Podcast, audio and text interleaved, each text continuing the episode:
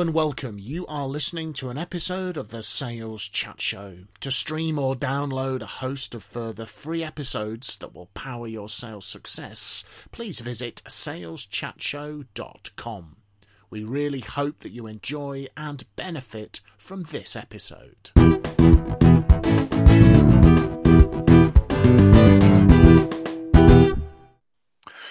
So, hello, folks, and welcome to another episode from the Sales Chat Show. SalesChatShow.com driving your sales forward. The Sales Chat Show team back in the studio, Mr. Phil Jesson and Mr. Graham Jones, and I'm Simon Hazeldine.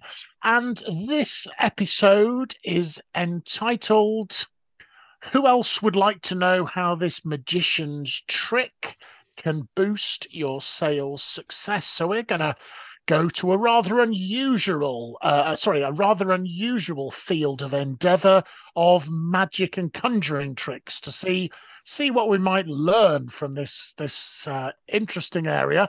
This was inspired by an article I saw over the weekend in a newspaper um, about some research that scientists have conducted and when it comes to card tricks, the article says you don't have to be a magician to predict which one most people will choose. The scientists discovered that when faced with a choice of four cards and asked to choose one, most right handed people, interestingly enough, would pick the one third from the left. Now, this was according to the research because we have an innate dislike of edges so we prefer to choose objects in the middle. So this this edge um, concept also exists in supermarkets. People like to take items from the center of the shelf rather than the edges. And that reminded me of a conversation we had on a sales chat show episode some time ago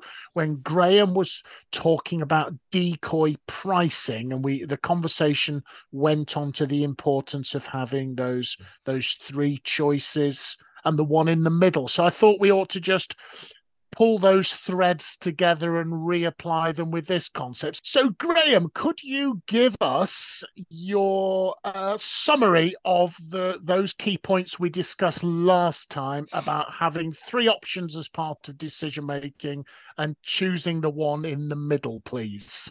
Yeah, people find it very difficult to choose, for example, between two things, and they find it difficult to choose between four, five, six things. So actually, people want life made easy for them. If you give them three choices, even if you've only got if you've got a product or a service and you've only got two choices, you have to invent a third one that you're never going to sell or doesn't really exist, but it gives the people a choice. So you then give them a choice between those three things, and the one they choose is almost always in the middle. So some of that stuff you said about uh, people not liking the edges, that's true. Uh, people uh, don't like the left hand side very much because that uh, signals to them that's in the past. They don't like the right hand side of the choices because that's in the future. So they opt for the middle. And in fact, when you're talking about left handed, the right handed person, um, what the uh, magician will do is ask you to do things like shuffle the pack or cut the cards, none, none of which are relevant to the trick, but it tells the magician whether you're left or right handed.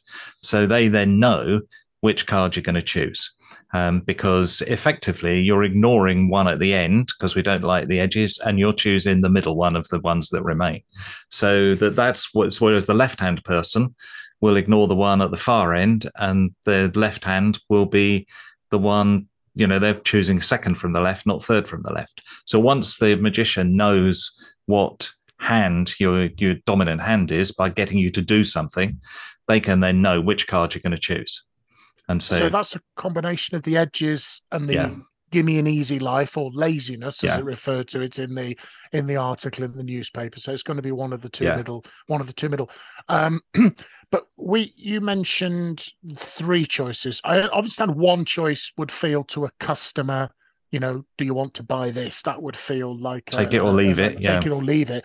What's the problem with two choices?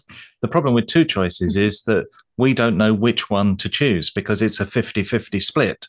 So it's kind of, well, I could choose this or I could choose that. So we dither and we don't know what to choose. So actually, we prefer to have a choice almost forced upon us So you mentioned supermarkets. Supermarkets do that exactly by putting the stuff they want you to buy at eye level because uh, mm. people don't look down the bottom of the shelves. The stuff on the bottom shelf doesn't sell very much, and the stuff on the top shelf doesn't sell very much. Eye level sells the most. So, guess where they put the most profitable items?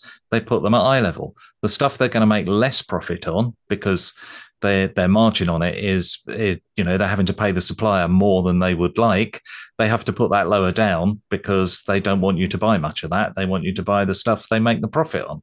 So they put that at eye level. So it, it's an easy decision for us to make. What shall i buy?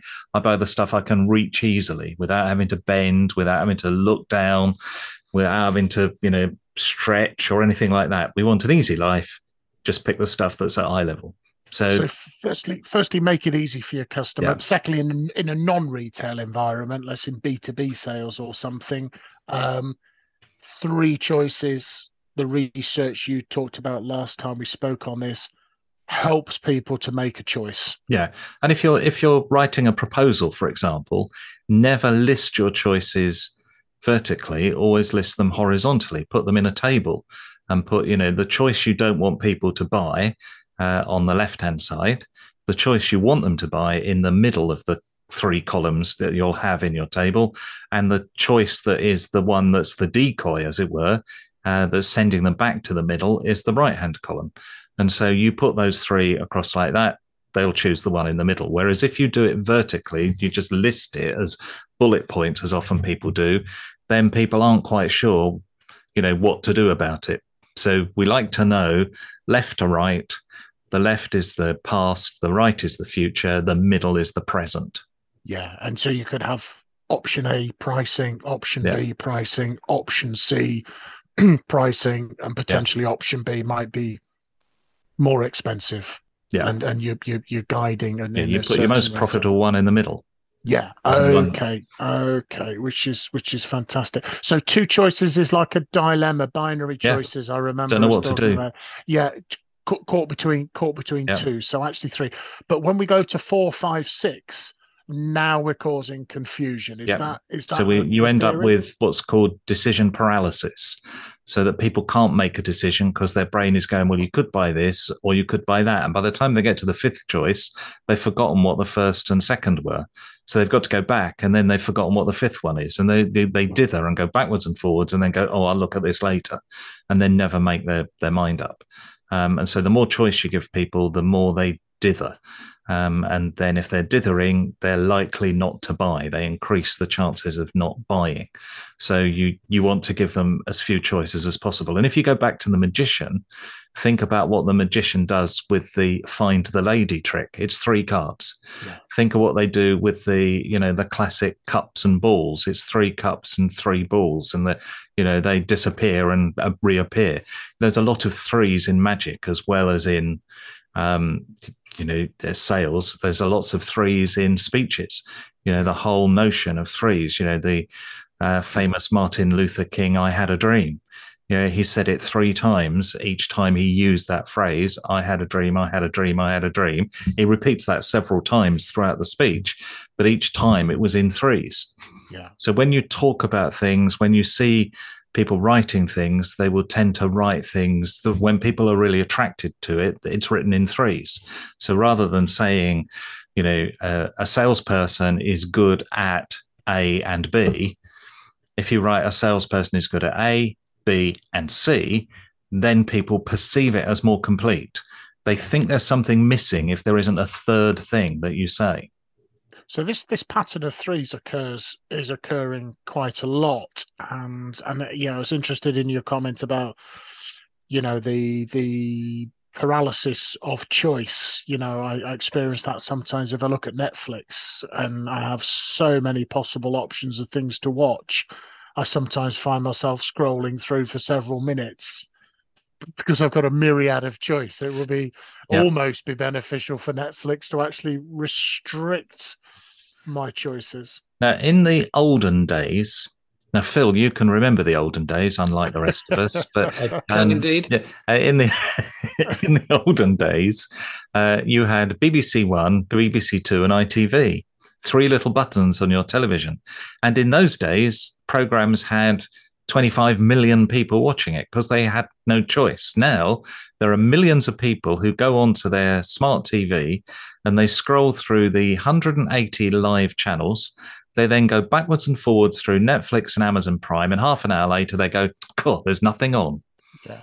Yeah, and so and they also got YouTube as yeah. obviously integrated into many of the smart TVs, but as other options, you know, other options. So there, I mean, well. there is plenty on, yeah. but they're far too many choices to make.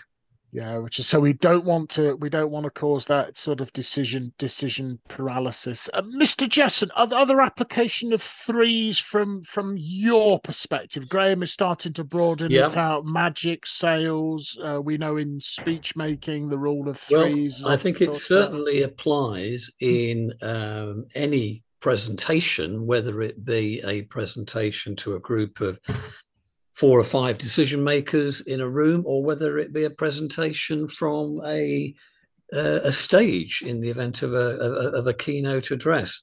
Um, the obvious place to start with three bullet points, as it were, is the objectives slide.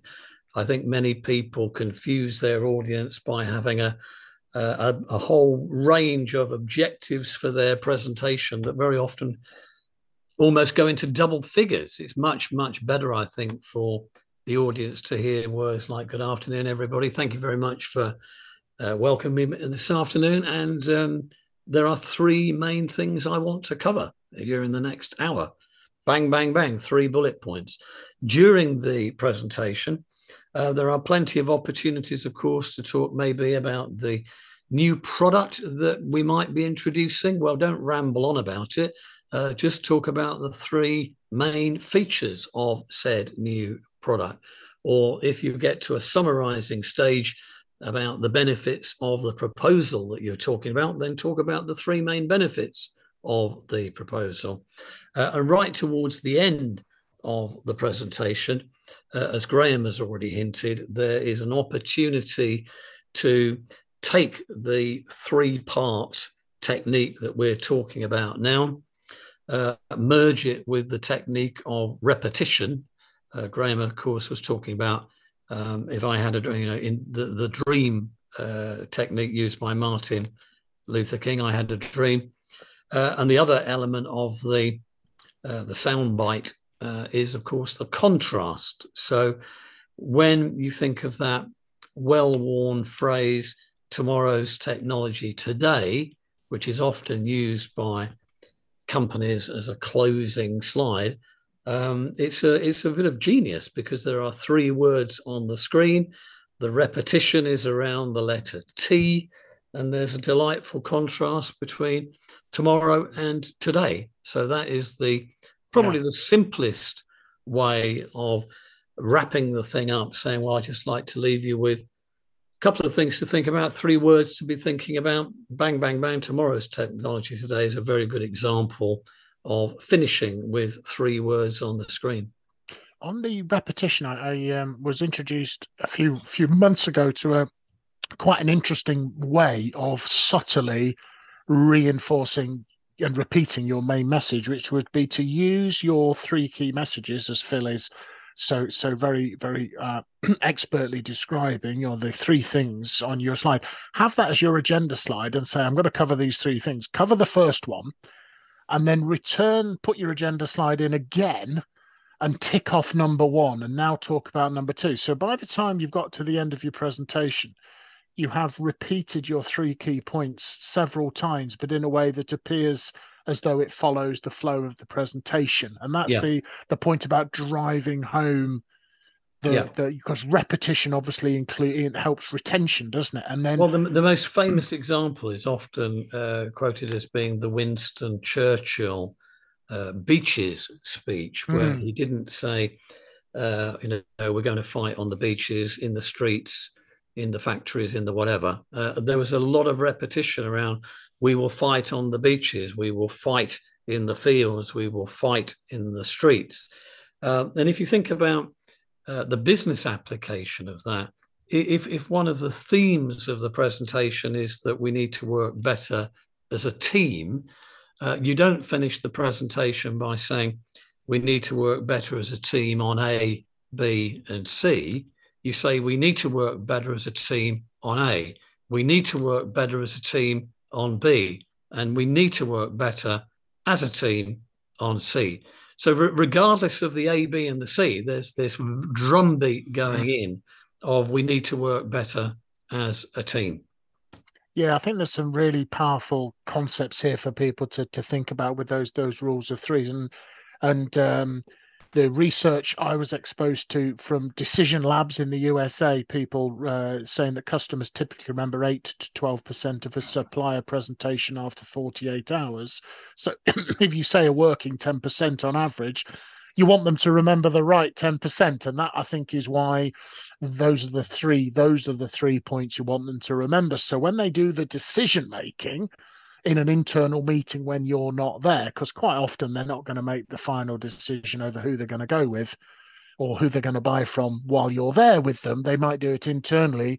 You've really implanted your three key selling benefits or three most important points very, very firmly in their mind and, and they'll and they'll remember them. So I think there's you know there's a number of ways to apply it, as well as for sales managers and sales leaders if salespeople chase too many different objectives, they will lose focus. So, agreeing what are the three most important focus points or three most important target areas for the month or the quarter or the year, again, I think would would you know bear yeah. bear fruits as well. And I, th- I think another thing I'll always remember is that years ago when uh, uh, I was talking to a group of people about the the technique. So, some some months later, I had a very nice email from one of the people that attended that session saying that he was quite struck by the technique and had used it very, very effectively with his children.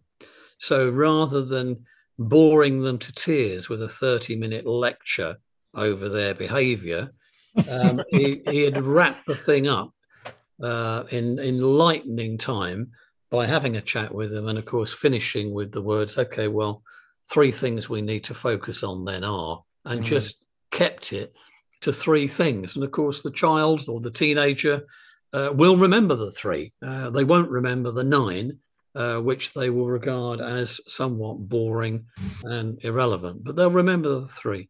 Yeah, so powerful, powerful concepts there on threes. Mr. Jones, any, well, I think any it, thoughts from you? It's worthwhile pointing out that threes are all around us and they're in nature. Um, it, you know, how many primary colors are there? Oh, there are three. Um, how many ways of organizing a business are there? Oh, there are three sole proprietor, partnership, or company. Uh, how many months are in a quarter? Oh, there are three. You, everywhere you look, there are three things um, that are important. They're easy to remember, they're easy for our brain to get to grips with. If you are an archaeologist and you look at or you're interested in architecture, guess how many different types of columns there are in Greek architecture. Oh my goodness, there are only three kinds of columns that the Greeks came up with. So wherever you look, from thousands of years ago to now, everything's in threes.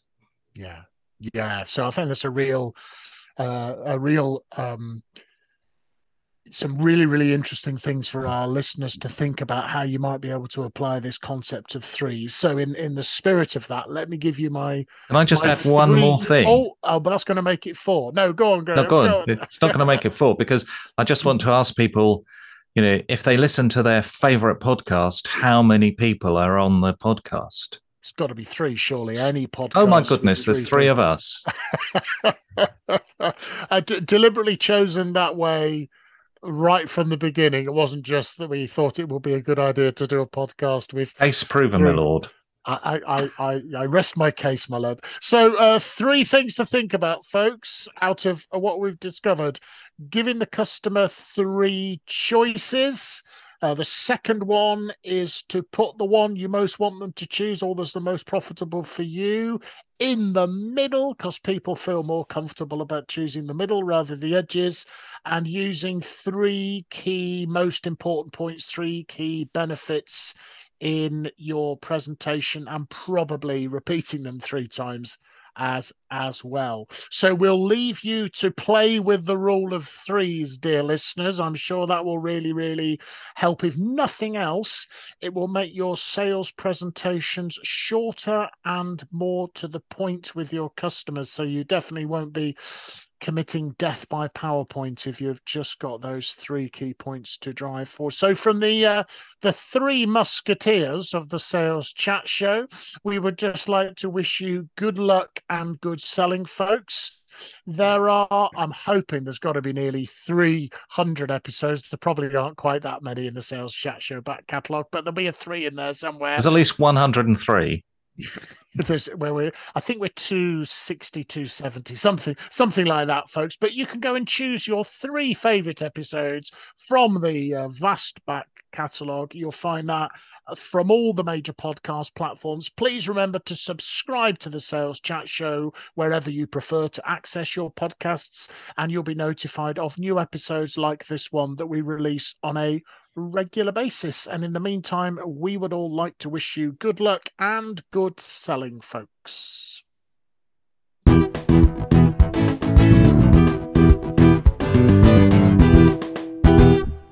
Have been listening to an episode of the Sales Chat Show. To stream or download a host of further free episodes that will power your sales success, please visit saleschatshow.com. Thank you very much for listening to this episode, and from everyone here at the Sales Chat Show, we'd like to wish you good luck and good selling.